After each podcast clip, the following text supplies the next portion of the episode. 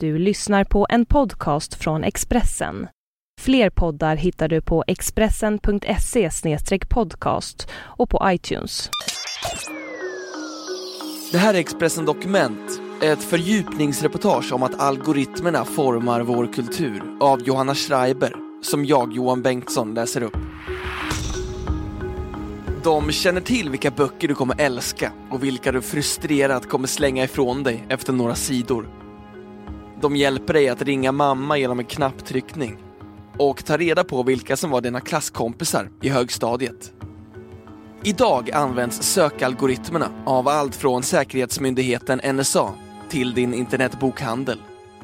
Och vill du undvika att komma i kontakt med sökalgoritmerna, då gör du bäst i att helt enkelt låta bli att använda all modern teknik.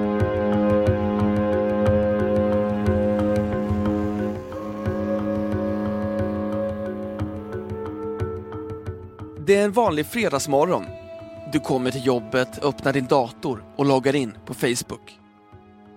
Helt plötsligt syns en kursare från universitetet, vaktmästaren på din arbetsplats och en gammal kollega från den tid då du extra jobbade på en snabbmatskedja. Människor du kanske känner, gissar Facebook. Och i de allra flesta fall gissar Facebook rätt eftersom sajten är försedd med en algoritm som blixtsnabbt söker igenom din profil för att hitta matchningar hos andra profiler. Magi? Nej, matematik. Nobelpristagarna i ekonomi 2012, Lloyd Shapley och Alvin Roth, arbetade under lång tid fram en algoritm som räknar ut hur man ska fördela knappa resurser i de fall då den vanliga marknadsmekanismen inte kan användas. Men att använda algoritmer är inte bara någonting som skapas av nobelpristagare. Varje gång du tar upp din mobil för att söka efter ett telefonnummer som redan är inlagt i din telefon använder du dig till exempel av en sökalgoritm som har kodats av en programmerare. Och det är just sökalgoritmerna som har blivit en allt större del av vår vardag. Att vägra algoritmer är som att vägra i stort sett all teknologi, säger Lars Nordén, professor i företagsekonomi och finansiell ekonomi vid Stockholms universitet. Idag är sökalgoritmer många företags bäst bevarade hemligheter. Google-algoritmen är hemligare än det mytomspunna receptet på Coca-Cola. Den amerikanska bokjätten Amazon.com var först med att använda en sökalgoritm som hittade böcker i samma genre som de du precis köpt. För innan just du köpte den där deckaren så var det människor innan dig som köpte den och som sen kom tillbaka och köpte andra deckare som bokhandeln då kunde rekommendera till dig. Och så snart du köpt en bok har ditt agerande blivit en del i sökalgoritmen.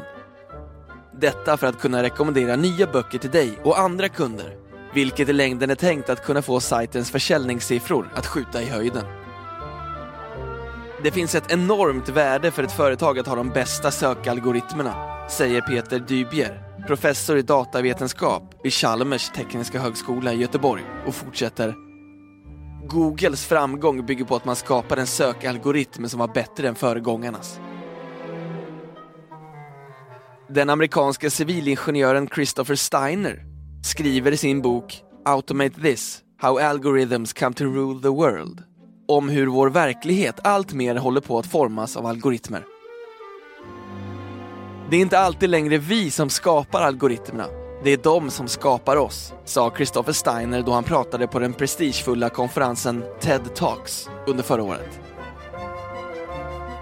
I Automate This beskriver han bland annat om hur CIAs bästa analysresultat inte kommer från deras erfarna agenter utan från just algoritmer som är förprogrammerade att analysera insamlade data.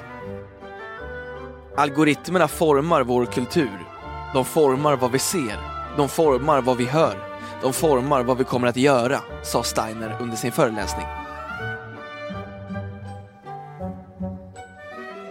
Enligt den brittiska tidningen The Guardian ska NSA även använda flera olika algoritmer för att samla in, tyda och analysera de enorma mängder data.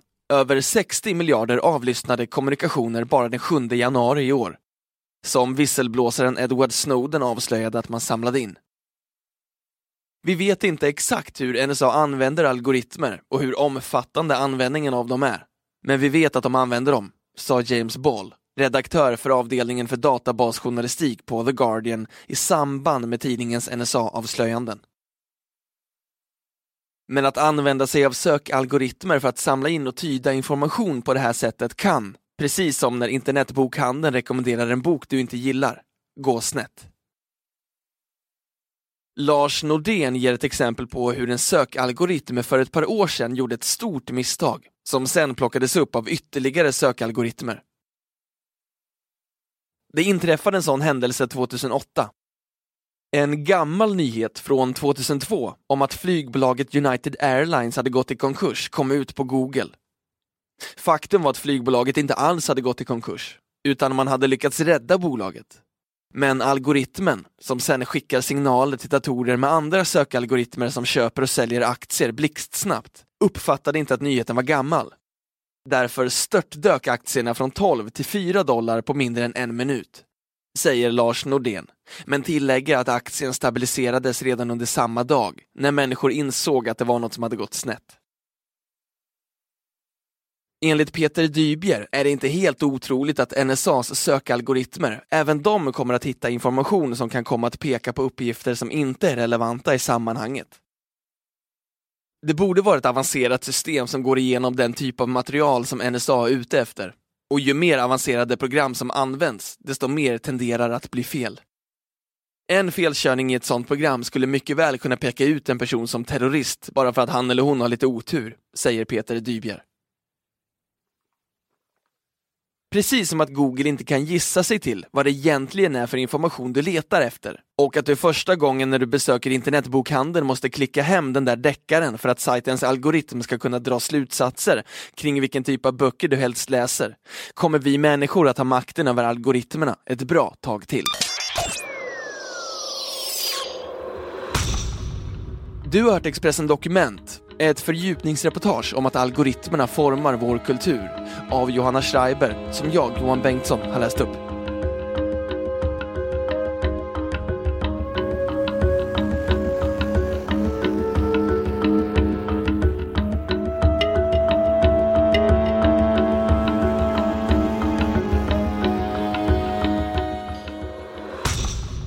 Du har lyssnat på en podcast från Expressen.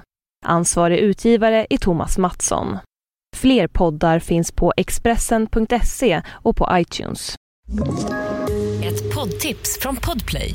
I fallen jag aldrig glömmer djupdyker Hasse Aro i arbetet bakom några av Sveriges mest uppseendeväckande brottsutredningar.